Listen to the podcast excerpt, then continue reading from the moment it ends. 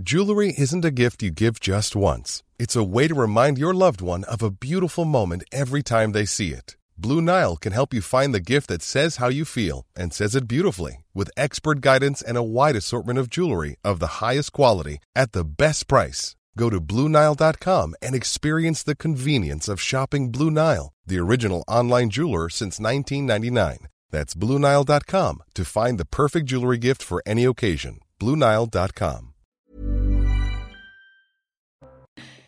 Il est 14h, bonjour à tous et bienvenue sur CNews et c'est parti pour René Renmi d'actualité et de débat. Le débat ce sera avec notre Dunel, Jean-Claude Dacier, bonjour. Bonjour, bonjour. Et bonjour à Yvan Rioufol, soyez les bienvenus messieurs. L'actualité, on commence avec, avec à la une, cinq personnes interpellées hier soir dans le quartier de la Guillotière à Lyon. La préfecture du département s'est félicitée de cette opération de police mais nous sommes retournés place Mazagran et les riverains sont à bout, dénoncent l'inaction des pouvoirs publics.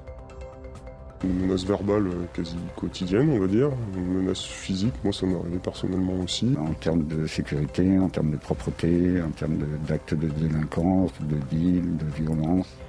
Et vous verrez l'intégralité du reportage dans un instant. En pleine COP27, Emmanuel Macron reçoit aujourd'hui une trentaine d'industriels parmi les plus pollueurs ArcelorMittal, Total Energy, Calcia, Lafarge Saint-Gobain ou encore Air Liquide. Sachant que l'industrie représente 20% des émissions de gaz à effet de serre en France, l'État veut pousser ces géants à accélérer leur décarbonation. On retrouvera à l'Elysée Eric de Ritmaten et on se posera la question est-ce que, face au changement climatique, la solution ne viendrait-elle pas des industriels? Et notre débat d'ailleurs. Euh, ça, sera tout à l'heure. Enfin, la justice a ouvert une enquête préliminaire après les aveux du cardinal Ricard, qui a reconnu avoir eu un comportement, je cite, répréhensible envers une adolescente il y a 35 ans à Marseille, même si pour l'instant aucune plainte n'a été déposée. Jean-Pierre Ricard, ex-évêque de Bordeaux en retraite depuis 2019, a provoqué hier un nouveau séisme dans l'Église avec ses déclarations. Aux États-Unis, c'est le jour J pour les élections de mi-mandat qui sont rarement en faveur du camp déjà en place. Les républicains sont assez confiants. Petite particularité cette année avec l'omniprésence de Donald Trump qui pourrait en profiter pour annoncer tout bientôt sa candidature à la prochaine présidentielle depuis Washington. Nous irons retrouver Elisabeth Guedel, notre correspondante. L'inflation rogne notre pouvoir d'achat à titre individuel, facture de chauffage, cantine scolaire, les courses, mais aussi à titre collectif, les mairies doivent aussi faire face à des économies.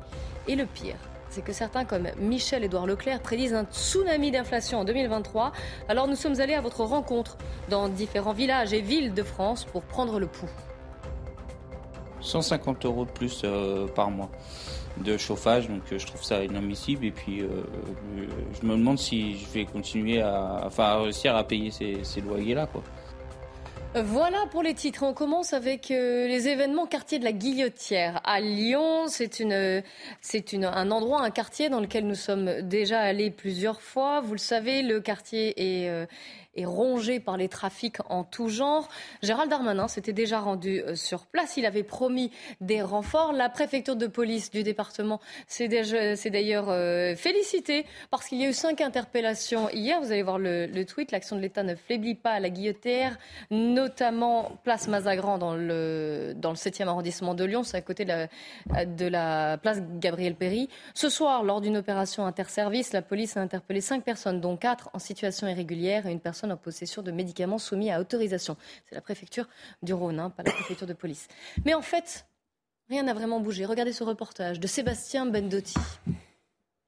Bonjour, il est euh, 1h du matin, d'accord? À la nuit tombée, un habitant de la place Mazagran à Lyon tente de chasser les dealers et consommateurs qui ont investi les lieux. Enlève ta main, va, je te ta mère. Va là-bas. Je te dis, enlève ta main. Des agressions comme celle-ci, des menaces et incivilités en tout genre qui rythment le quotidien des riverains. Ils disent vivre un enfer depuis plus d'un an. Une menace verbale euh, quasi quotidienne, on va dire. Une menace physique, moi ça m'est arrivé personnellement aussi. En termes de sécurité, en termes de propreté, en termes d'actes de, de délinquance, de deal, de violence. De jour comme de nuit, des dizaines de dealers et consommateurs s'installent ici, dans un marché à ciel ouvert. Nous avons vu se développer un vrai trafic bien organisé, des guetteurs aux quatre coins de la place, euh, des lieux de vente à la sauvette, dont un à proximité d'un terrain de jeu pour enfants et d'une rue qu'empruntent les collégiens du quartier. Malgré les appels à l'aide, les riverains se sentent complètement oubliés. Il serait grand temps de passer la seconde, de mettre en place des vrais plans d'action. N'attendez pas qu'il y ait un drame. il, faut, il faut faire quelque chose maintenant. Certains habitants demandent notamment la mise en place de caméras de vidéosurveillance et le réaménagement en urgence de la place Mazagran. Alors Jean-Claude Dacier, c'est encore une fois un quartier qui semble abandonné. Alors on comprend la préfecture du Rhône qui se félicite de cinq interpellations, mais sincèrement ça paraît une goutte d'eau et vous avez vu l'état dans lequel ces, euh, riverains sont, sont ce qu'ils dénoncent aussi J'ai peur de me répéter, mais comme on l'a dit lorsque les caméras se sont pour la première fois une des premières fois, braquées sur cette place de la Guillotière, en constatant qu'en plein centre-ville, en réalité de Lyon, l'un des grands centres de Lyon, il y avait ce trafic quasiment au quotidien et que tout le monde euh, considérait que c'était devenu absolument insupportable de circuler ou de faire du commerce. Pour essayer de lutter, il ne faut pas se faire non plus d'illusions sur la drogue, le combat sera probablement éternel et euh, il faudra y consacrer de longues années pour obtenir des résultats. Néanmoins, ça dépend évidemment de quoi? Ça dépend à mes yeux d'une affaire, d'une politique globale. Tout le monde s'y met et tire dans le même sens. Je ne suis pas sûr que pour le maire de Lyon, je ne vais pas lui faire de procès, mais enfin, qui est écologiste, qui se préoccupe davantage des parcs et jardins plutôt que du trafic de drogue. J'espère encore une fois me tromper, j'espère qu'il me démentira et j'en serai ravi.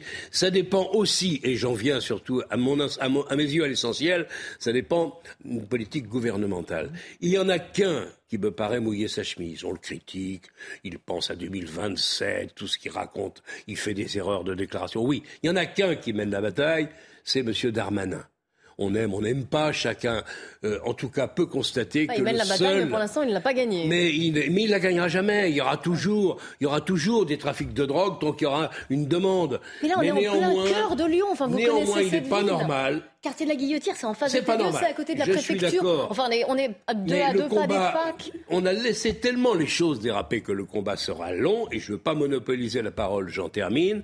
Encore une fois, c'est une politique contre la drogue, entre autres. Il y a d'autres sujets sur lesquels une politique globale est aussi indispensable, mais là, il est tout seul. Vous entendez, vous, euh, le garde des Sceaux, jamais. Vous entendez le président de la République décréter aux côtés de Darmanin oui, de temps en temps, un petit soutien, un petit mot de salutation cordiale. Il n'y a pas, pas plus que dans le domaine de l'immigration. C'est un autre débat, même si parfois les deux se rejoignent. Il n'y a pas l'expression d'une vraie politique globale déterminée avec une volonté politique et des moyens et des peines qui vont avec. Tant que vous n'aurez pas tout ça, bah, vous n'obtiendrez pas autre chose que des résultats épisodiques partiel hier. Bravo, cinq interpellations. Bravo, ils sont libres la semaine prochaine. Alors, on, vous avez quand même pris. oui, oui, on n'a pas les dossiers, mais euh, vous avez quand même pris la défense de, Gérald Darmanin. Je suis pas sûr que ce soit votre cas, Yvan. Bon, je veux bien défendre Gérald Darmanin. Ah il dit les mots qu'il faut, qu'il faut entendre, naturellement, mais on voit bien. Heureusement qu'il est là.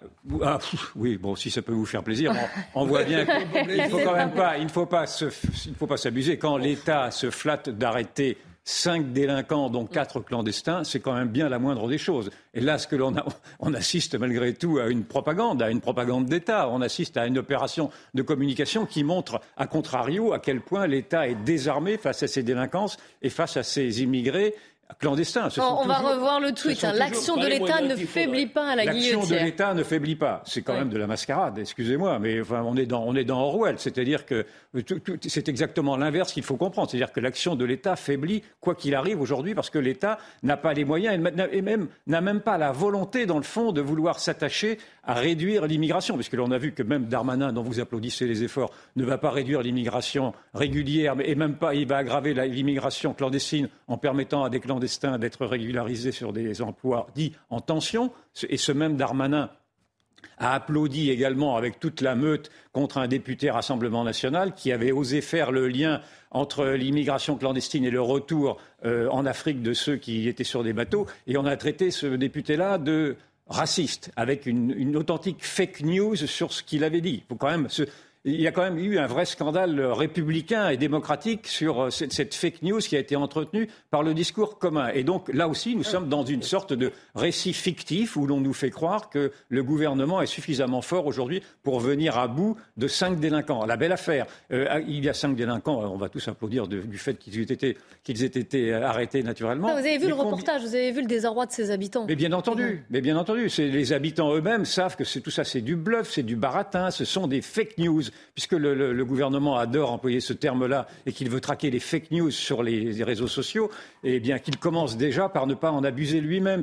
Les, Français ne sont pas dupes sur ces, sur ces, sur ces rodomontades d'un gouvernement et d'un ministre de l'Intérieur que vous applaudissez et qui ne fait rien. J'applaudis rien. Sinon les mots. Je ne peux, pas être je peux pas être d'accord avec un discours comme le vôtre qui est au fond très politique, qui est très radicalisé. Bah, Quel est le mm. gouvernement au monde qui se satisferait d'une immigration hors de contrôle, d'un trafic de drogue qui prospérerait celui-là. oh, il fait quand même une nouvelle loi asile et À la satisfaction de qui Donc, celui-là. que le gouvernement n'ait pas, je l'ai dit, je ne vais pas le répéter, une politique globale, des moyens, une volonté, cher ami, nous sommes d'accord là-dessus. De là à caricaturer... Je ne caricature le, rien. Le, le, le, fait que l'on travaille un peu, en tout cas, à l'intérieur, pour essayer de lutter... Vous pouvez ripolliner, là, vous pouvez ripolliner la politique du gouvernement en disant que c'est formidable, mais je dis qu'un gouvernement qui... juste et honnête. Je, dis, je suis juste et honnête autant que vous, et quand je dis qu'un gouvernement qui culpabilise face à sa position d'autorité, face à une immigration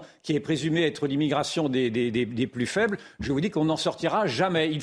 C'est également une épreuve de force à engager, et dans cette épreuve de force, le, gouvernement se sent déjà coupable d'exercer sa propre autorité. Et Darmanin, le premier, il est le premier à dire, pas loin il est le premier à dire qu'il a, qu'il a beaucoup de mal à faire le lien entre l'immigration et l'insécurité. Pourtant, ce lien crève les yeux, sans dire pour autant ce que j'entends, que tous les immigrés sont naturellement fauteurs de troubles. C'est une affaire entendue. Enfin, on va finir par le croire. Eh bien, eh bien, ne le croyez pas. Essayez de, essayez de oh. comprendre ce que vous dites. Si vous voulez abonder effectivement dans ces mensonges d'État qui est de dire qu'il n'y a pas de lien entre l'immigration et l'insécurité, n'allez pas vous plaindre ensuite que le gouvernement ne fasse rien. Donc il y a un je moment pas donné, dit ça, c'est pas bien ce que vous dites. Encore une fois, il y a une épreuve de réalisme. Nous vivons la, je l'ai déjà dit ici plusieurs fois, mais je le répète, nous vivons la révolution du réel. Le réel aujourd'hui où force à ouvrir les yeux et à se, débarrasser de nos œillères, une révolution des œillères. Où nous pouvons nous rejoindre, c'est qu'en effet, depuis 20 ans, voire 30, peut-être davantage, on n'a pas voulu voir les réalités que vous dénoncez et eh que je dénonce à juste raison. Alors, mais vous allez au bout de votre raisonnement, si vous voulez Aujourd'hui, je ne change rien à mon raisonnement.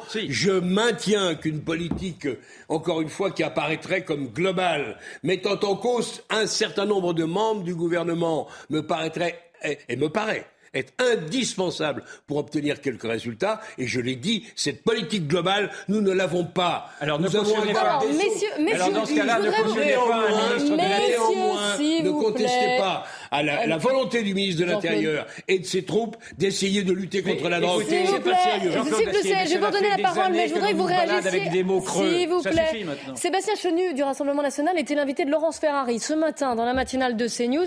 Et voici ce qu'il a proposé au sujet de l'immigration, qui est le thème dont vous ah, parlez. Sur l'immigration. Ah, ben oui. Formidable ah débat. Mais écoutez, justement, lui, il propose. C'est le même débat. Attendez, s'il vous plaît.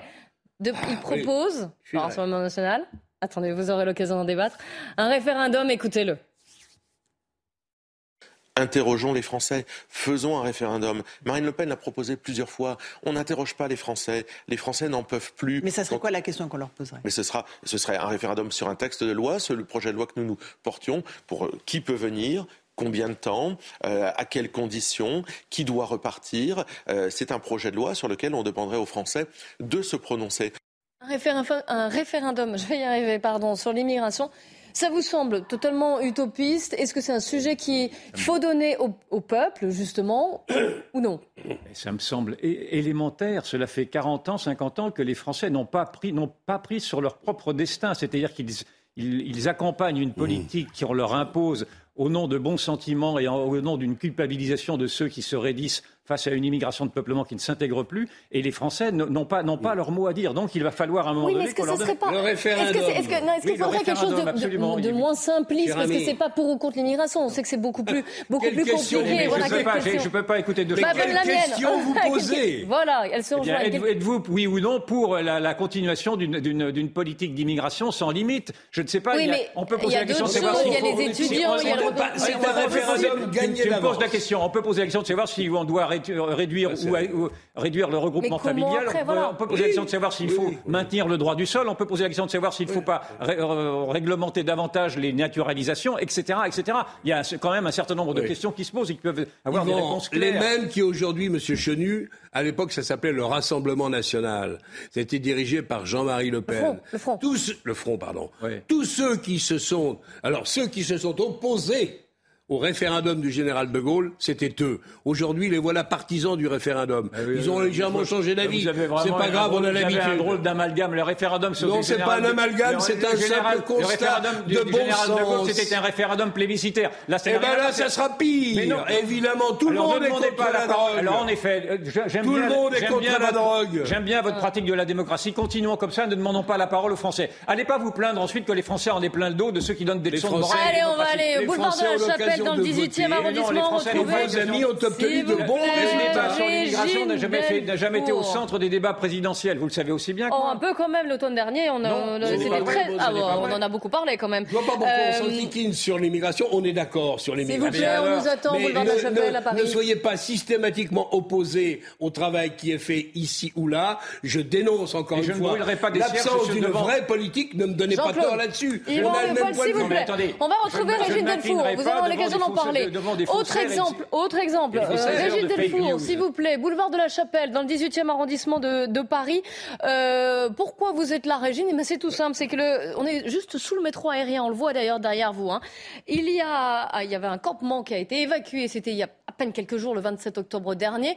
Et là, de nouveau, un nouveau campement de réfugiés afghans qui s'est installé. Euh, et évidemment, ça inquiète aussi les riverains. On a commencé à en parler. Expliquez-nous.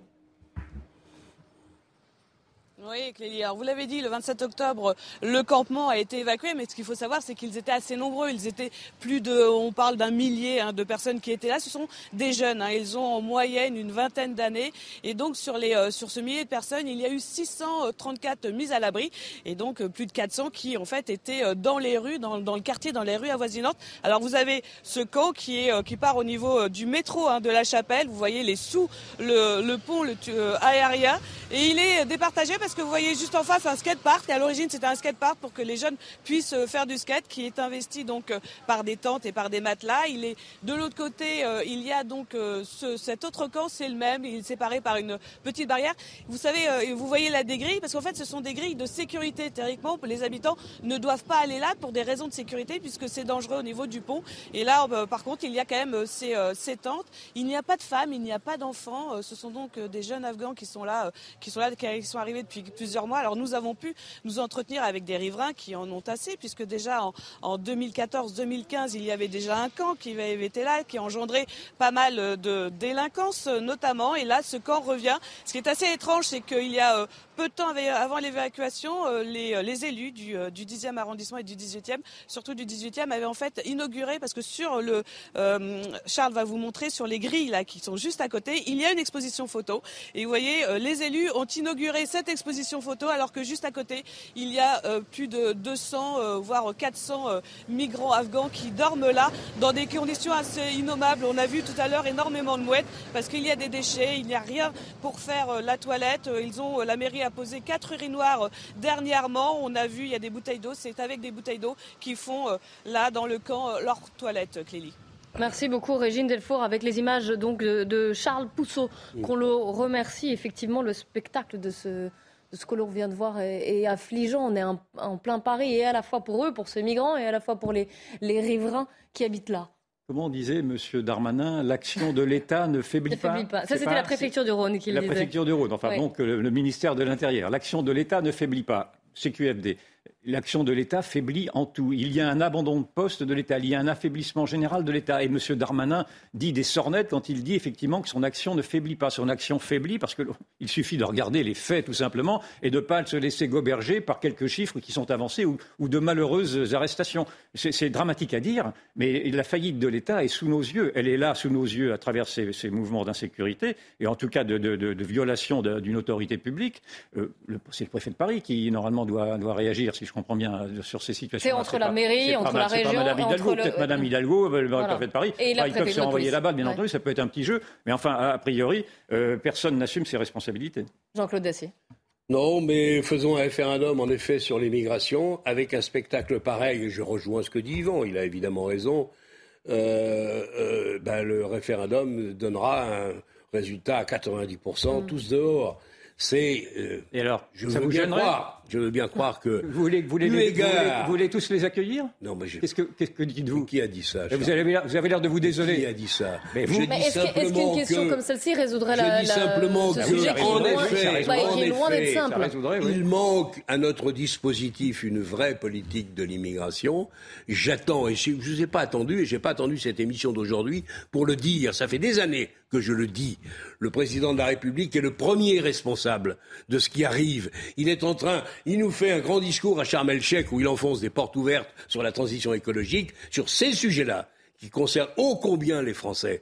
Les Français, ils ont du cœur aussi. Ils considèrent que le spectacle est absolument insupportable à tous égards, pour eux et pour les Français. Donc il faut se décider à faire en effet une politique d'immigration qui soit une vraie politique choisie vous et décidée. Pour l'instant, je n'entends toujours rien. Vous ne saisissez pas juste une chose dans votre discours, c'est que tous les gouvernements successifs ont manqué de courage. Le courage, il est au cœur du peuple français. Le, c'est le, peuple français nous qui sommes d'accord.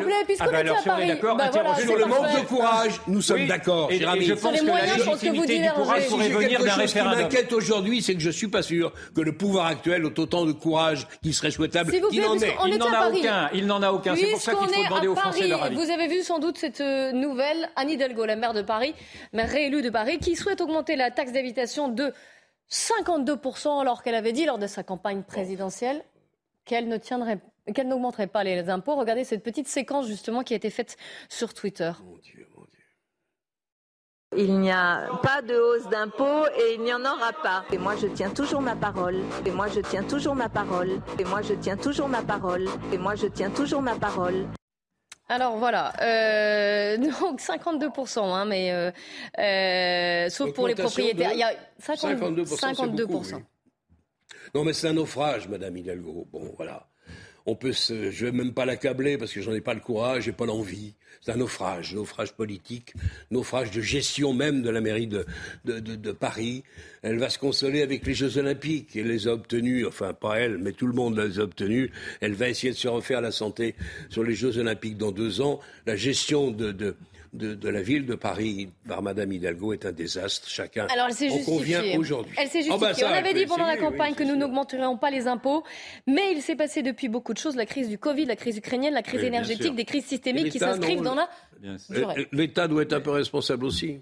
Non, mais Tout le monde est responsable sauf, elle. C'est pratique. Je, vais, je vais reprendre mon idée initiale de tout à l'heure. Je vous dis, la fabrique du mensonge officiel, aujourd'hui, elle est au cœur de l'État, elle est au cœur des représentants du monde politique. Les fake news sont des fake news officielles. il y a eu les fake news de, de, de, avalisé par le Parlement contre ce député. Je vous en ai déjà parlé. Et là, vous avez une autre fake news qui est celle d'entendre Mme Hidalgo nous dire qu'il n'y aura pas d'augmentation d'impôts et qui, immédiatement après, enfin quelques mois après, augmente les impôts de 50%. Vous vous rendez compte de la somme considérable que cela va être pour ceux qui sont propriétaires d'un appartement à Paris. Donc il y a un abus de confiance et il y a un mensonge généralisé. Si, la politique aujourd'hui n'a plus, plus aucun respect, ne, recueille plus aucun respect de la part des citoyens, c'est bien parce que les citoyens ont vu que le monde politique racontait n'importe quoi et, qu'il était incapable de respecter sa propre parole. Je rappelle quand même que sa propre parole n'est pas respectée. sa propre parole n'est pas respectée, le, celui qui la tient n'est pas respectable. Elle a, hélas, été réélue il y a deux ans. Et bien sûr. Bref, donc en 2023, ça passera de 13,5 à 20 Vous êtes prévenus si vous habitez euh, Paris. On va, justement, on parlait du climat, de la crise énergétique. On va se quitter quelques minutes, on se retrouvera, on ira directement à l'Elysée parce qu'Emmanuel Macron doit recevoir 50 sites industriels et patrons aussi hein, de ces sites industriels, parmi lesquels les plus pollueurs, polluants de, France. Alors on se posera la question, est-ce que mettre dire, la pression sur les industriels, est-ce que c'est la solution face au changement climatique? A tout de suite. Il est 14h30. Soyez les bienvenus si vous nous rejoignez sur CNews. Dans un instant, notre débat reprendra. Avant cela, les infos avec Adrien Spiteri. Emmanuel Macron annoncera demain la fin de l'opération Barkhane. Le président français prononcera un discours depuis Toulon. Lancé en 2014, elle avait pour objectif de lutter contre les groupes djihadistes au Sahel. Une annonce qui intervient trois mois après le retrait des troupes françaises du Mali. Le chantier de la bassine reprend à Sainte-Soline. Il avait été suspendu le 1er novembre dernier. Situé dans les Deux-Sèvres, il a été le théâtre de violents heurts avec les gendarmes il y a une dizaine de jours. Certains opposants avaient réussi à forcer brièvement les grilles du chantier. Pour l'heure, il redémarre sans perturbation. Et puis la Française Caroline Garcia remporte le Masters. Elle s'est imposée en finale face à Arina Zabalenka. Une victoire en 2-7, 7-6, 6-4. Elle est la deuxième Française de l'histoire à réussir cette performance après Amélie Mauresmo. Notre débat sur l'actualité avec aujourd'hui Yvan Rioufol et Jean-Claude Dessy. On va partir à l'Elysée retrouver Éric de Ritmaten. Éric, Emmanuel Macron, il a à peine rentré de la COP27 qui euh, a débuté ses travaux hier à Sharm en Égypte. Emmanuel Macron, donc le chef de l'État, reçoit des industriels à l'Elysée. Il compte un petit peu leur mettre la, pression. Il veut euh, examiner en fait les moyens de continuer à produire en France. On en parlera de ce volet économique, bien sûr, il est très important sans pour autant réchauffer la planète. Alors dites-nous qui sont les invités, qui est présent? Voilà, les convocations. Ah, écoutez, ils arrivent, les patrons, euh, petit à petit. Hein, ils franchissent euh, les différents barrages. Ils font même des photos hein, sur le perron de l'Elysée. Vous voyez, c'est quand même un petit côté quand même euh, ludique dans tout cela. Mais en revanche, effectivement, là, il y a un, sacré coup de pression hein, qui, est, qui, est, mis sur les chefs d'entreprise. Parce que là, nous avons les 50 sites industriels qui polluent le plus en France. Alors, 50 sites, ça veut pas dire 50 patrons.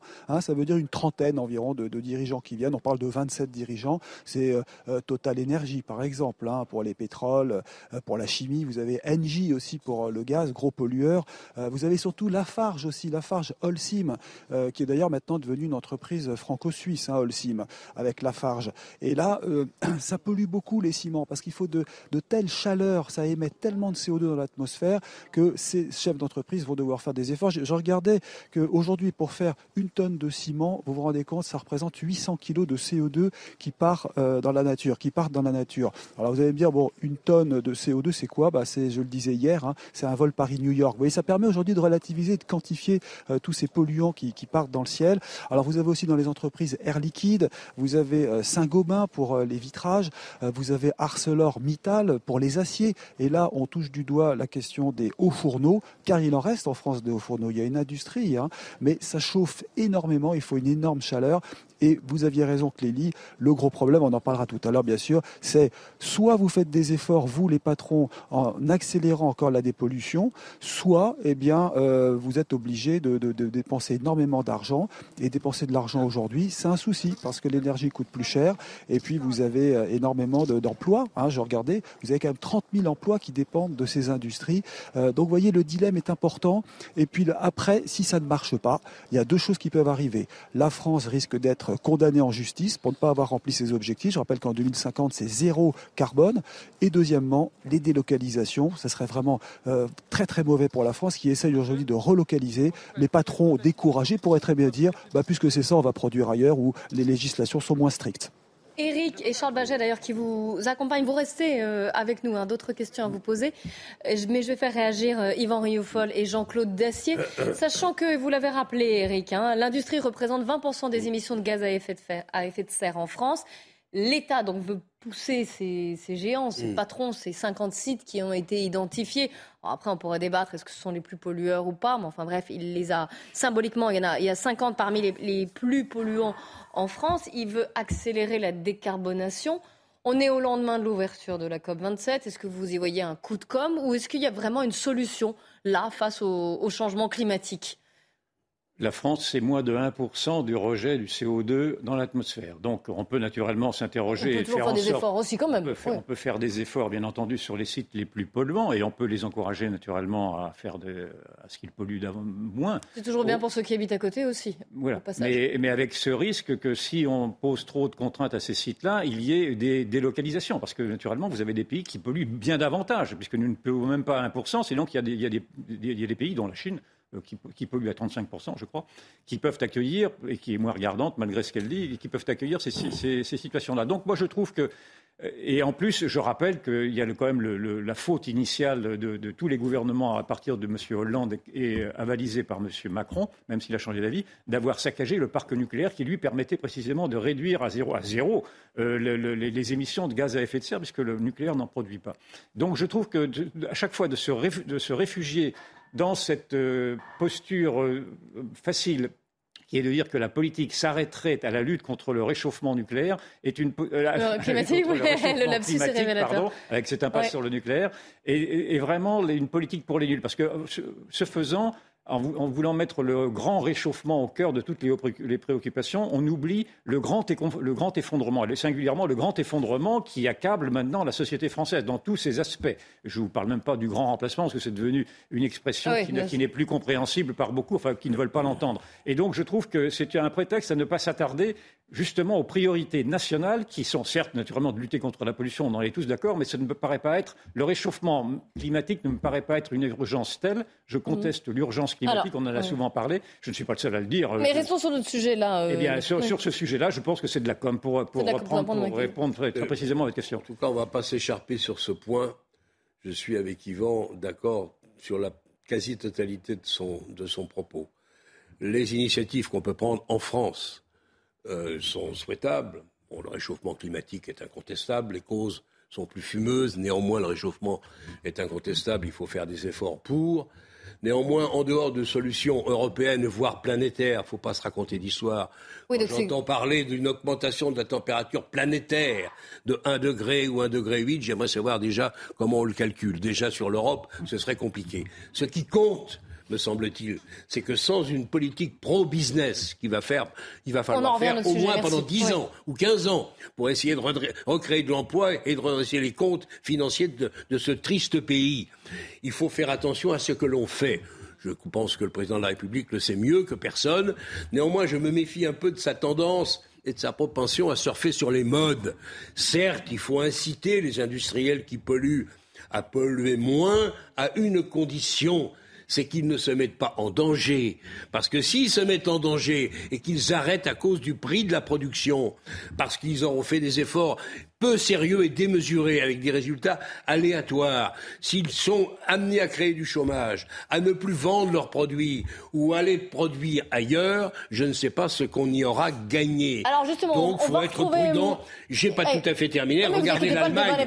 L'Allemagne qui se moque de nous en donnant à son, économie 100 milliards d'euros d'investissement qui va faire quoi? Bah, Qui va créer une concurrence totalement déséquilibrée. Donc on est soumis déjà à une critique européenne terrible. L'Europe disparaît sous le poids des intérêts nationaux et on va enquiquiner en plus nos industriels en disant réduisez le CO2, réduisez le CO2. on n'est même pas sûr que scientifiquement la cause soit réelle. À l'Elysée, Eric, euh, vous avez entendu notre notre débat. Alors les entreprises sont poussées à, décarboner, mais déjà, bon, j'imagine et j'espère qu'ils l'ont pour certains déjà fait. Et surtout, est-ce que le, chef de l'État va va annoncer des des aides et un moyen de de soutenir les efforts de ces industriels, comme le disait, pour rebondir sur, la, sur ce que nous disait Jean-Claude Dacier? Alors bien sûr que les, patrons, les chefs d'entreprise ont fait des efforts déjà. Hein. Depuis 5 ans, euh, les émissions de, de, CO2 ont diminué de 10%. Vous voyez, c'est le chiffre à retenir, 10% en 5 ans. Ce que va dire Emmanuel Macron, c'est allez plus vite, faites un effort, multipliez par deux cet effort, c'est-à-dire au lieu de 10%, il faut 20% euh, pour décarboner justement euh, vos entreprises. Et ça avant la fin du quinquennat. Donc en fait, doubler les efforts. Les patrons euh, disent, bon bah, on va essayer, mais derrière tout cela, il y a un coût. Et vous savez combien ça coûte ce programme de décarbonation pour atteindre zéro CO2 en 2050, parce que c'est l'objectif, ça va coûter 54 milliards par an. 54 milliards par an. Donc inutile de vous dire que les entreprises n'ont pas les moyens. Et donc, elles vont devoir se tourner vers l'État qui va euh, trouver une solution. Et là, je, vais vous dire quelque chose qui va gêner beaucoup les entreprises. Il risque d'y avoir une taxation nouvelle. C'est d'ailleurs ce que veulent les ONG. Hein, c'est créer une sorte d'impôt. Comme Emmanuel Macron n'a pas réussi à imposer la taxe sur les super profits, il risque d'y avoir à terme un nouvel impôt, une sorte de taxe climat, une taxe qui euh, serait prise sur les entreprises, qui serait reversée ensuite pour financer donc cette décarbonation. Donc vous voyez, il y a quand même un vrai problème de financement parce que l'État, d'ailleurs Roland Lescure, le ministre euh, de l'Industrie, l'a dit ce matin, hein, euh, il a dit l'État n'aura pas les moyens de financer tout. Donc il faut bien trouver l'argent quelque part. C'est un vrai dilemme, Yvan Riofol, un vrai paradoxe. D'autant que j'ai appris que l'État également allait financer à hauteur de 1 milliard d'euros des investissements en Afrique du Sud afin que l'Afrique du Sud se dégage de son exploitation de charbon. Comme si l'on n'avait pas suffisamment d'argent à consacrer à la France, il va falloir qu'on en consacre chez nos voisins. Oh, il y a quand même quelque chose qui, déraille un peu dans le raisonnement. Et, je suis euh, là-dessus, nous allons être d'accord naturellement. Et je trouve très pour une fois, je trouve très agaçant. Je trouve très agaçant cette manière qu'a le président de la République, qui se dit original, de flatter l'air du temps, en effet. Et je pense que c'est un mauvais exemple à donner en plus dans cette précipitation à vouloir répondre à ce qui ne met pas pour moi une urgence. Quand, on a vu, et on l'a abordé très souvent, ces, multiples actions des, comment les appelle-t-on, des écologistes qui, par des actions de plus en plus stupides, je vous rappelle, mais ils mettent la pression, de coller la main sur des tableaux, de mettre de, la soupe, sur, des, œuvres d'art, etc. On a l'impression que malgré tout, c'est leur rendre hommage et leur rendre et leur, leur faire comprendre qu'on a entendu leur message que de se précipiter ensuite que quand Cela on est dit, judiciairement, l'État a déjà été condamné euh, pour inaction climatique aussi. Hein. On se demande. Et Eric de Rimaden l'a rappelé. Donc les sommets de faire D'ailleurs, il serait bien également qu'on le condamne pour, un, pour, un, pour un, incitation, pour le non non-action euh, sécuritaire. Pardon. Judiciarisation délicate et probablement oui, mais il, y a eu de la pression aussi sur l'État, justement. Oui, mais la pression, écoutez, un État digne de ce nom et un président qui se respecte peut y résister. Parce que si, on, si, si diriger un pays, c'est continuellement aller dans le sens de l'opinion et de la pensée dominante. Il y a des efforts quand même à faire. Vous avez vu l'été qu'on a passé, que ce soit les incendies, la sécheresse. Ben bah, oui. Vous avez, alors, vu, vous avez vu les images mais, vous mais, mais il suffit de s'adapter, de prendre mais oui, ça effet. passe aussi par les industries. oui, mais à condition de ne pas mettre les industries et l'emploi et la richesse de ce pays et, et l'industrialisation de ce pays en danger. Regardez ce que font les Allemands. Ils se moquent de tout ça. Ils mettent un argent considérable pour permettre à leurs entreprises de passer le cap. Donc, le problème, c'est que, eux, la, la différence avec la France, c'est qu'eux ont les moyens de donner 100 milliards d'euros sans mettre en danger leur compte public. Nous, hélas, on, est, a plus de dettes que de moyens d'action. C'est ça notre problème. Eric, j'insiste un peu sur ce point, hein, mais c'est l'écologie versus la concurrence euh, économique qui est en jeu. Ah oui, oui, tout à fait. Hein, c'est la concurrence économique parce que vous avez des pays euh, aujourd'hui, bah, comme l'Inde par exemple, qui sont prêts à accueillir euh, ces industries polluantes. Les, euh, bien sûr que là-bas, les, les, contraintes sont moindres. On est un peu victime quand même de, de, nos règles européennes. Alors bien sûr, si on pense climat à long terme, il faut agir. Ça c'est sûr, personne ne dira le contraire. Même les chefs d'entreprise là qui arrivent encore les uns après les autres. On vient de voir Patrick Pouyanné, le patron de Total Énergie. Ils font des efforts, ils le font. N'oubliez pas non plus qu'il y a la taxe carbone. On n'en parle plus, mais elle coûte cher cette taxe carbone. Elle a augmenté. Elle est passée de 8 dollars euh, en, 2010. Maintenant, elle est de passer à 30 dollars il y a deux ans et maintenant elle a 80 ou 90 dollars. C'est de quoi la taxe carbone? C'est lorsque vous avez dépassé vos quotas, vos droits à polluer, eh ben vous devez payer une sorte d'amende et ça ne fait que d'augmenter sur le marché international. Je peux vous dire que ça, ça, se vend très très cher les droits à polluer et les patrons les achètent cher ou les vendent cher. Donc déjà il y a un, un prix. Alors si ça complique trop, si ça se complexifie trop, eh bien c'est vrai que les entreprises pourraient être contraintes à délocaliser ou alors il faut qu'elles passent à des énergies propres. C'est l'hydrogène, c'est euh, l'éolien, c'est le solaire. Mais là, vous avez vu où on en est aujourd'hui. On est quand même loin d'être prêt. L'éolien, ça va être difficile. Pour faire des verres comme euh, Arcé, euh, je ne sais plus comment s'appelait Arcelor, pour faire des verres ou pour faire des entreprises qui ont besoin d'électricité, des produits qui ont besoin d'énergie, l'éolien va peut-être être un peu léger. L'éolien aussi, le, le, les moulins, les moulins qui, qui, fleurissent dans nos campagnes, les éoliennes, ça va effectivement est un peu dur. Il faut pas se raconter de crack. Et l'hydrogène, c'est pas pour tout de suite, loin s'en faut. On va être encore de longues années condamnés à utiliser du pétrole. Et il va falloir en effet essayer de dépolluer au maximum, de le décarboner au maximum, puisque c'est ainsi désormais que, que, que, les industriels sont invités à travailler. Encore une fois, je suis d'accord avec tout ça, les efforts sont louables Je surveille le coût que ça représente. On va voir, on va voir aussi Et les encore une fois, si faites, la hein. France seule le fait, ça n'a aucun sens, puisque ça n'aura aucune conséquence sur le problème du réchauffement climatique. Les solutions sont planétaires, européennes au mieux ou au pire. Quand on regarde ce que fait l'Allemagne, c'est au pire. Oui, Yvan Rioufol. Oui, écoutez, depuis le début de son premier quinquennat, je me souviens que Emmanuel Macron avait dit que son- sa mandature serait, serait construite sur la lutte contre le réchauffement climatique à l'époque, donc il y a un peu plus de cinq ans, et sur la lutte pour l'égalité entre l'homme et la femme.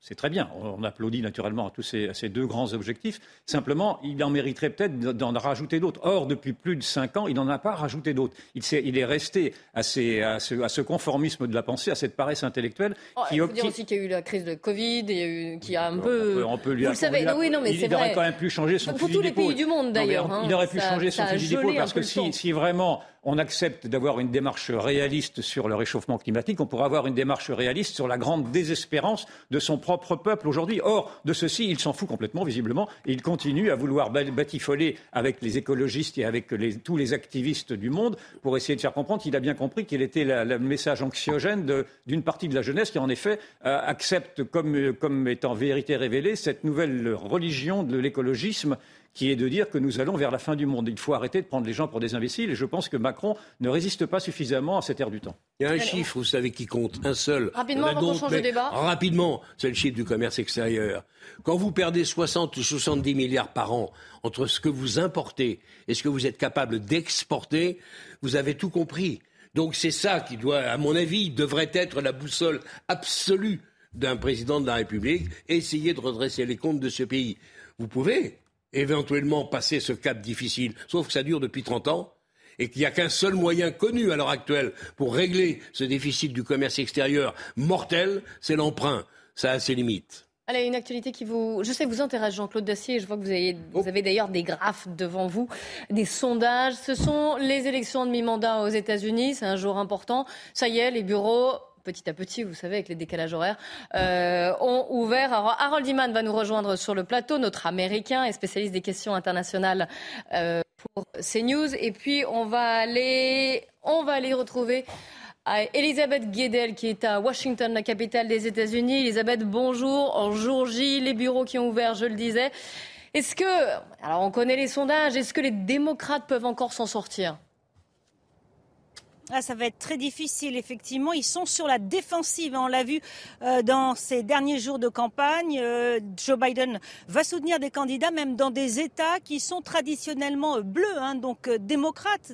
Par exemple, New York, la gouverneure de New York, démocrate, est en difficulté. C'est inattendu. Après 16 ans de, de cet État aux mains des démocrates. Et il a même fallu le renfort de deux anciens présidents américains, Bill Clinton et Barack Obama. Donc ça paraît très difficile effectivement. Et Joe Biden, euh, on voit qu'il a son âge. Dans, euh, dans deux semaines, il va avoir 80 ans. Il paraît affaibli, contrairement à son ancien rival évidemment de 2020, euh, Donald Trump, qui est prêt à lancer sa candidature et qui paraît en pleine forme pour revenir sur la scène politique. Et pourtant, ils n'ont que peu d'années de différence, hein, finalement. Mais quelles, seraient, Elisabeth, les, conséquences pour Joe Biden s'il perd donc la majorité au Congrès? Eh bien, ça veut dire que la deuxième moitié de son mandat, les deux prochaines années, euh, vont être très difficiles. Euh, vous savez que euh, c'est le Congrès qui vote les réformes présentées par le président américain. Et là, donc, les républicains pourraient non seulement freiner le programme de Joe Biden, mais même revenir sur certaines politiques, revenir sur la politique d'éducation climatique, sur la santé, notamment revenir sur l'accès à l'avortement, puisque Joe Biden s'est engagé à favoriser euh, l'accès pour les femmes qui le souhaitent, qui souhaitent avorter, euh, le voyage pour qu'elles aillent dans des États euh, qui pratiquent l'avortement. Donc ça peut être très difficile et vu que le Congrès est extrêmement divisé, extrêmement polarisé, on imagine mal qu'il y ait un vote bipartisan sur des projets de loi pour les deux prochaines années qui vont être deux années de campagne hein, pour la présidentielle de 2024. Euh, Elisabeth, vous restez avec nous. hein. Je vais juste faire réagir le, le plateau et donner la parole aussi à Harold Iman qui nous a rejoint. Et puis on parlera de, de Trump, évidemment, puisque c'est la grande figure de ces élections de, de mi-mandat. Juste avant, euh, Yvan Rioufol et Jean-Claude Dacier, d'ailleurs, sur ces élections de mi-mandat et sur ce que nous a expliqué Elisabeth Guedel, il y a Enfin là, globalement, si les démocrates perdent la majorité au Congrès et en plus, on est à deux ans de l'élection présidentielle. On, fait un bond en avant vers, euh, vers, vers 2024. Oui, j'en perds mes, mes maths. Oui. c'est assez simple. On fait un bond en avant vers 2024. Alors, c'est dû évidemment au système électoral américain et à la Constitution. Mais quand même, ça, en dit long aussi sur, le, sur la politique et sur cette fracture des États-Unis.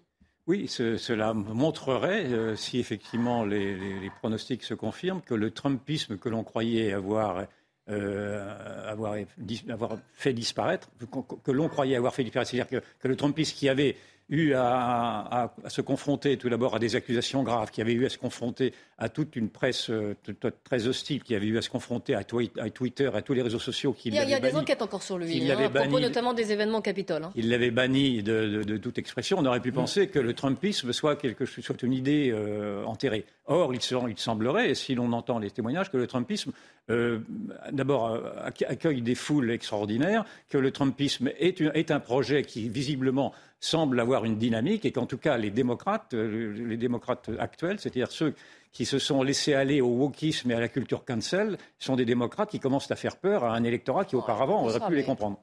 Elisabeth, on va retourner vers vous puisqu'on parle donc de, tout de suite de Donald Trump qui est la figure, forcément en France, euh, on en parle beaucoup de ce Donald Trump, ce revenant en quelque sorte, qui pourrait annoncer même une, faire une annonce, en tout cas c'est ce qu'il a dit, un tease très fort comme il en a l'habitude, mardi prochain. Oui, le 15 novembre, il l'a dit euh, hier soir dans un meeting dans l'Ohio. Il a promis une très grande euh, nouvelle. Ce sera de chez lui, de sa résidence de Mar-a-Lago en Floride. Et a priori, donc, c'est le lancement d'une troisième euh, campagne électorale. Effectivement, pour rebondir sur ce que vient de dire Harold, ce qui est assez étonnant, c'est même, je pense, inédit dans l'histoire récente de la vie politique américaine, c'est que Donald Trump, qui a été battu il y a deux ans, en fait, a la main plus que jamais, plus que jamais sur le parti républicain, puisque on voit que les candidats qu'il euh, a soutenus pendant cette campagne ont gagné euh, les primaires, euh, même si c'est serré peut-être au, Sénat. En tout cas, ils sont bien partis pour aussi l'emporter aujourd'hui. Et puis, il n'y a pas eu de, défection. Alors, après, il va y avoir une rivalité, notamment avec le gouverneur de Floride, vous savez, Ron DeSantis, l'ancien poulain de Donald Trump. Il a essayé de le critiquer en Floride ce week-end, mais ça n'a pas plu aux électeurs. Donc, il est un petit peu, il est un petit peu revenu en arrière. Donald Trump va y avoir, c'est pour ça qu'il veut aussi lancer très vite sa, sa candidature parce qu'il va y avoir certainement euh, quelques ambitions euh, dans les rangs même euh, républicains. Mais ça, c'est vraiment une situation inédite dans l'histoire. Il a vraiment pris en main le Parti républicain, même deux ans après sa défaite. Oui, Jean-Claude Dacier, une réaction à ce que vient de dire Elisabeth Guedel, puis Harold Iman d'ailleurs. Ah, c'est vrai que le camarade Trump est, un sacré, est une sacrée pointure. Ce n'est pas un homme politique comme on en avait l'habitude aux États-Unis avec ses qualités et ses défauts qui sont nombreux, en tout cas pour les défauts. Euh, l'argent, le business, le soutien à mort, ce qui est assez paradoxal d'ailleurs, enfin encore que, mais il y a à la fois donc le soutien à Trump et puis en même temps Trump bénéficie du soutien des classes populaires, ce qui fait un candidat absolument redoutable. Alors on verra si de nouveau il est candidat au présidentiel ou pas, il nous dira ça mardi prochain, mais c'est vrai qu'il va probablement gagner ces élections du mid-term elles sont toujours gagnées par les gens qui sont en opposition, sauf en 2002. Il y avait eu les, attentats de, New York euh, avant. Donc, euh, c'est pas anormal que les républicains gagnent. Euh, néanmoins, on peut quand même une interrogation en tout cas que je nourris, c'est quand même bizarre d'avoir un système électoral qui date un peu, qui paralyse ou qui risque de paralyser complètement l'homme que vous avez élu à la Maison-Blanche au bout de deux ans. Ah, on verra ce qui se passera. Mais au jour d'aujourd'hui, les républicains vont probablement gagner les représentants et peut-être même le Sénat, auquel cas on se demande ce que Biden fera. Quelques secondes, avec mes excuses pour ce manque de temps. Mais quand même, un petit accent américain, ça nous ferait du bien. Oui. Avant de rendre. Bien, c'est vraiment le problème du mandat de deux ans des députés qui fait qu'il faut faille renouveler la totalité de la Chambre au bon milieu de la présidence de quatre ans. Donc ça, ça, ça a toujours un peu déstabilisé le système, mais qui n'est pas purement parlementaire, il est beaucoup plus présidentiel. Donc des choses pourront être faites par Biden s'il le souhaite vraiment, ce qui était assez. Euh, le grand enjeu, d'après moi, c'est de voir si Donald Trump pouvait reprendre la main sur le parti. Et grosso modo, oui, il a réussi. C'est ce que nous a dit Elisabeth Guedel. C'est ce qu'elle nous a dit. On se retrouve juste après le journal de, de 15h et on parlera de notre pouvoir d'achat, de cette inflation galopante. Certains prédisent même une inflation à deux chiffres dès 2023. Vous verrez différents reportages qui nous concernent tous. Il est 15h, bonjour à tous et bienvenue si vous nous rejoignez sur CNews. Dans un instant, nous allons reprendre notre débat. Avant cela, on fait un point sur l'actualité et à la une, le retour d'un camp de migrants boulevard de la Chapelle dans le 18e arrondissement de Paris. Plusieurs centaines de jeunes exilés afghans ont investi un espace situé sous le pont du métro aérien. Ils se sont réinstallés à l'endroit même où un campement avait déjà été évacué le 27 octobre dernier, donc il y a quelques jours. À Sainte-Soline, dans les Deux-Sèvres, le chantier de retenue agricole a enfin repris. Les incidents et les dégradations n'auront pas d'incidence sur le calendrier. C'est ce qu'a prévenu le groupement d'agriculteurs qui porte le projet. Le collectif Bassine Non Merci a de son côté annoncé en réponse à un nouveau rassemblement qui sera d'une ampleur encore plus importante. Début novembre, le Var souffre encore de la sécheresse. Dans le pays de Fayence, le niveau de l'eau du lac de Saint-Cassien n'a jamais été aussi bas. Pour les pêcheurs, l'activité est réduite d'au moins 50%. Voici la réaction de l'Indo. Il faudrait qu'il neige en montagne cet hiver et puis qu'il pleuve davantage. Quoi. Mais bon, là, c'est. Ça craint quand même. Charpé, hein, en fait. Ah, bon.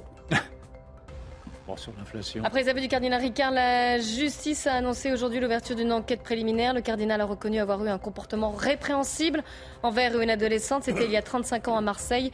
Et a noté d'ailleurs que d'après le parquet de Marseille, l'évêque de Nice avait déjà saisi la justice dès le 24 octobre. Il est temps maintenant de reprendre notre débat avec Jean-Claude Dacier et Yvan Rioufol. Notre duel, on va parler de l'inflation, du pouvoir d'achat, des difficultés que rencontrent les Français. Je vous rappelle qu'il y a 9,9% en moyenne d'inflation sur la zone euro, 6,2% sur un an en France. Michel-Édouard Eclair le patron des magasins bien euh, connu a estimé euh, ce matin que la France se dirigeait vers un tsunami d'inflation en 2023, étant donné justement les hausses tarifaires demandées par euh, différents, différents échelons, agro-industriels notamment. Et on pourrait passer à une inflation à deux chiffres. Cela a déjà des impacts évidemment sur notre vie quotidienne, à titre individuel, à titre collectif aussi.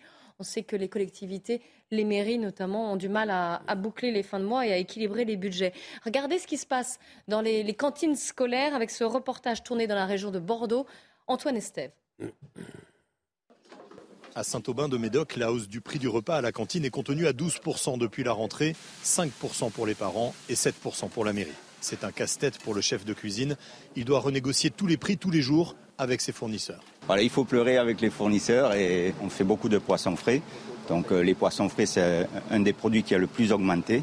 Donc on va retravailler nos, recettes et, négocier au jour le jour euh, les produits.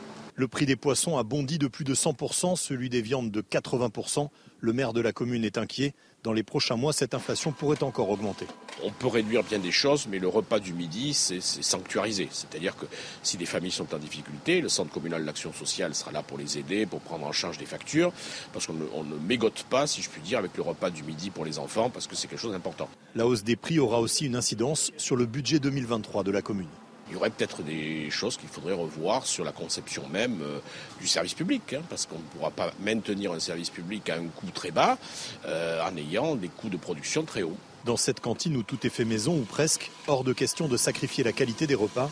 L'autre inquiétude vient du coût de l'énergie. La facture de gaz et d'électricité va doubler cet hiver, passant de 300 000 à 600 000 euros pour la commune.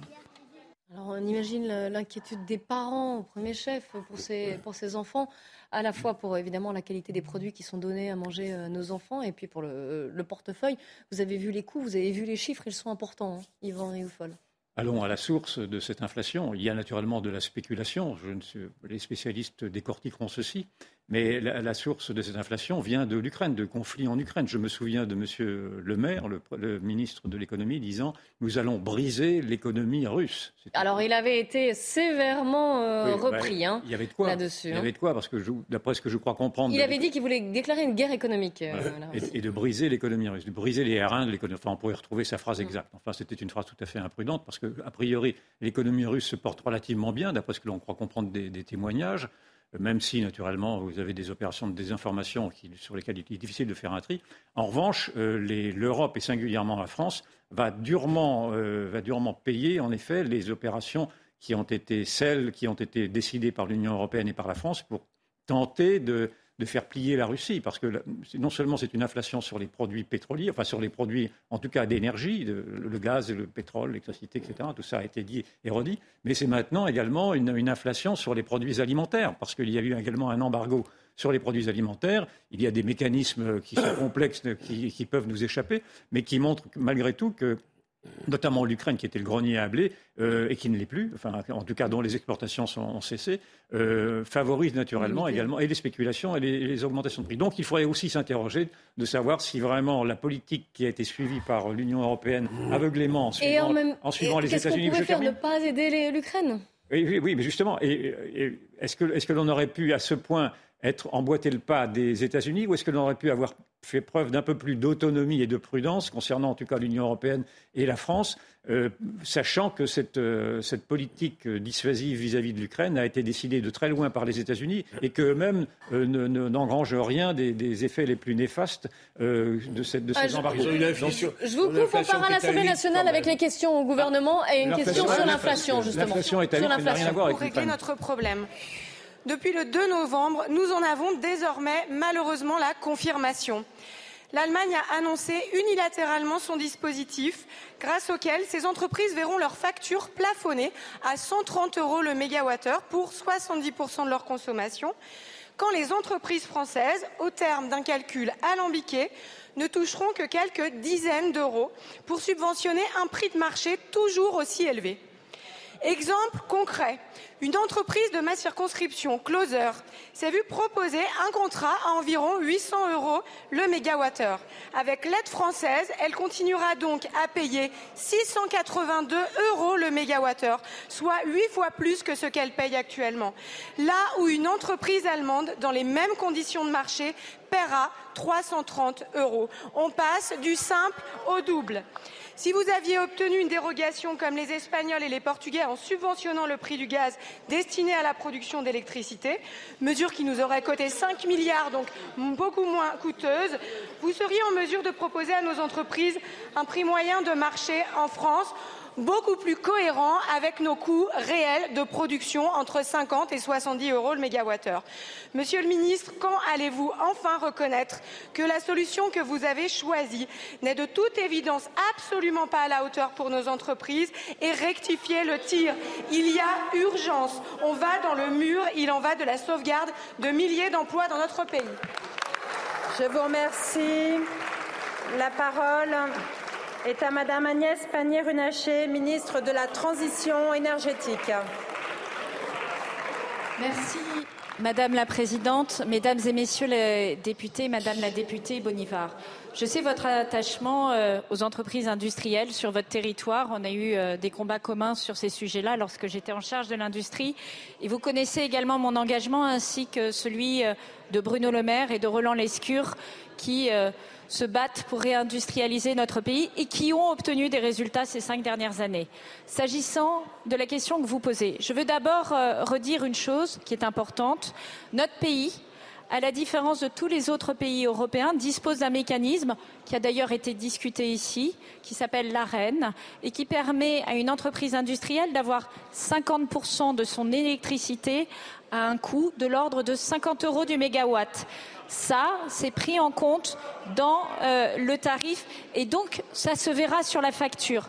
La deuxième chose, c'est sur la partie complémentaire, celle qui est exposée au marché. Vous évoquiez le cas d'une entreprise qui euh, se voit offrir un, un coût de 800 euros du mégawattheure. Pour cette entreprise-là, nous allons amortir sur 50% de sa facture grosso modo 500 euros, hein, entre 300 et 800. Ça veut dire qu'elle paiera 250 euros de moins sur cette partie de sa facture. Alors, bien sûr, ça, peut paraître compliqué, mais c'est très simple en réalité, puisque c'est sur la facture, sans avoir à faire de déclaration, sans avoir euh, à demander quoi que ce soit, que cet effort, cet amortisseur sera payé. J'indique également que s'agissant des ETI, des entreprises de taille intermédiaire et euh, des grandes entreprises, elles peuvent, dès le 15 novembre, déposer un dossier pour leur permettre de bénéficier du cadre des aides d'État Ukraine. Ce cadre des aides d'État Ukraine, il s'applique à tous les pays de l'Union européenne, à l'Allemagne comme à la France, et nous allons l'utiliser pleinement. Et donc, comme l'Allemagne, nous accompagnerons nos entreprises. Je vous remercie. La parole est à Monsieur Arthur Delaporte pour le groupe socialiste. Voilà, on était en direct des questions au gouvernement, la séance qui a lieu à l'Assemblée nationale comme euh, chaque semaine, et une question qui a été posée au gouvernement sur l'aide apportée aux, entreprises face aux difficultés, face à l'inflation notamment, euh, et la crise énergétique. On en parlait, c'était le thème de notre débat. Jean-Claude Dacier. La, concurrence euh, au, au cœur de l'Europe, notamment avec l'Allemagne, est impraticable pour les entreprises, pour beaucoup d'entreprises françaises fortes consommatrice d'énergie. Alors, Madame le ministre a dit le contraire il y a un instant. Je n'ai pas tout compris de sa déclaration où elle explique qu'un certain discount va être consenti aux entreprises. J'espère que ça suffira. Pour être honnête, je n'en suis pas du tout convaincu. Il faut se méfier parce que euh, non seulement l'inflation va, à mon avis, continuer de faire des ravages l'an prochain, mais on est menacé euh, par la récession. Et si euh, mes craintes se révèlent fondées, vous allez avoir des entreprises françaises qui vont avoir le plus grand mal à joindre les deux bouts, à continuer de, fabriquer des produits vendables et à pouvoir faire face à l'explosion des coûts. Certes, l'inflation avait pointé le nez avant l'Ukraine, mais il ne faut pas se raconter d'histoire. C'est le conflit en Ukraine qui explique pour l'essentiel l'explosion des coûts énergétiques et tout ce qui a suivi en cascade. C'est quelque chose de très lourd. Il ne faut pas se raconter d'histoire qui menace l'économie française. Et je ne sais pas ce que le gouvernement va décider de faire en plus, parce que ça, ce que nous a expliqué Mme Pannier-Runacher, à mon avis, ne va pas suffire pour sauver les entreprises françaises. Celles, en tout cas, qui consomment beaucoup d'énergie, ou même celles, comme les petites entreprises, qui en consomment peut-être moins que les autres, mais dont le coût d'exploitation va devenir impraticable. Tous les coûts vont exploser si on finit, si on commence comme ça. Tous les devis vont exploser, tous les coûts vont exploser. Ça va devenir extrêmement compliqué pour beaucoup de Français. Oui, alors justement, puisque vous en parlez, regardez ce reportage tourné par Régine Delfour et Vincent Fandège. de nombreux locataires qui ne peuvent plus affronter, payer l'augmentation des prix de l'énergie dans les charges de copropriété. En hiver, chez William, il fait 27 degrés. Et il n'a pas le choix, car l'immeuble fonctionne au chauffage collectif. Dehors, il fait 16 degrés, c'est déjà chaud, ça sert à rien de chauffer comme ça. Cela devient d'autant plus problématique que se chauffer devient un luxe à cause de la hausse des prix de l'énergie, sa facture est passée du simple à plus du double depuis juillet dernier. L'équivalent de 1200 euros supplémentaires à l'année. Non, mais c'est surtout que c'est exorbitant. Vous vous rendez compte, 1200 euros, c'est un salaire, euh, c'est un salaire par an, quoi. Un autre voisin, lui, a vu sa facture mensuelle exploser de 150 euros. Seule solution envisagée, déménager. Bah, c'est 150 euros de moins pour les courses et, et tout ça pour la, vie, euh, la vie actuelle. Enfin, jamais réussir à, à, payer encore ces loyers-là pendant, pendant un certain. Je sais pas combien de temps ça va durer, mais là, ça devient plus possible. Face à la flambée de ces prix, certains bailleurs réagissent pour aider les locataires en difficulté.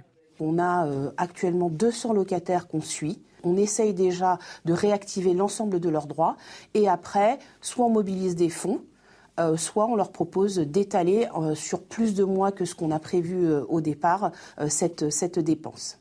Ce bailleur a demandé au gouvernement de baisser en urgence la TVA sur l'énergie, sans réponse pour le moment. Quelles conséquences politiques vous voyez à cette, euh, à cette inflation, Yvan Riofol et Jean-Claude Dacier d'ailleurs Partout, si on retrace l'histoire, où la pression fiscale ou l'inflation sont des facteurs de révolution quasiment. Donc naturellement, c'est un terreau explosif que celui du pouvoir d'achat. On, répète suffisamment que la question du pouvoir d'achat est centrale dans le grand malaise euh, qui traverse singulièrement la classe moyenne française, la plus vulnérable il y a la question civilisationnelle, mais la question du pouvoir d'achat en est une autre. Et c'est sur la question du pouvoir d'achat qu'il pourrait y avoir des déflagrations sociales. C'est une affaire entendue. Et donc, encore une fois, je pense que le moment va être venu. Euh, euh, de la part de la société française, des Françaises en général, de demander des comptes, de demander des comptes d'abord sur cette politique absurde qui a été de vouloir bloquer le parc nucléaire avec les conséquences que l'on sait aujourd'hui, puisque les gens, les gens auront froid cet hiver, faute d'une souveraineté énergétique qui aurait pu être accordée si le parc nucléaire avait été entretenu convenablement, et puis de demander des comptes, encore une fois, sur la, légitimité d'une politique euh, de, défense, enfin de, solidarité avec l'Ukraine que je ne remets pas en question, mais qui s'est aveuglée sur la défense des intérêts américains sans voir quels étaient les intérêts européens et français à, défendre également. Oui, je crois qu'on aura une année 2023 euh, mouvementée. Je pense que l'Europe se porte très mal, que le couple, si couple il y a eu, franco-allemand est en train de mourir sous nos yeux. Je pense que la récession, comme j'ai dit il y a une seconde, menace en effet. On n'a plus beaucoup d'argent à consacrer à ce qui devrait être aidé au maximum, à savoir euh, faire en sorte que les entreprises, que les gens qui, qui créent de l'emploi et de la richesse continuent de pouvoir exercer leur boulot dans de bonnes conditions. La transition énergétique, certes, est très à la mode. Ça va coûter des milliards. Il faudra 20 ans.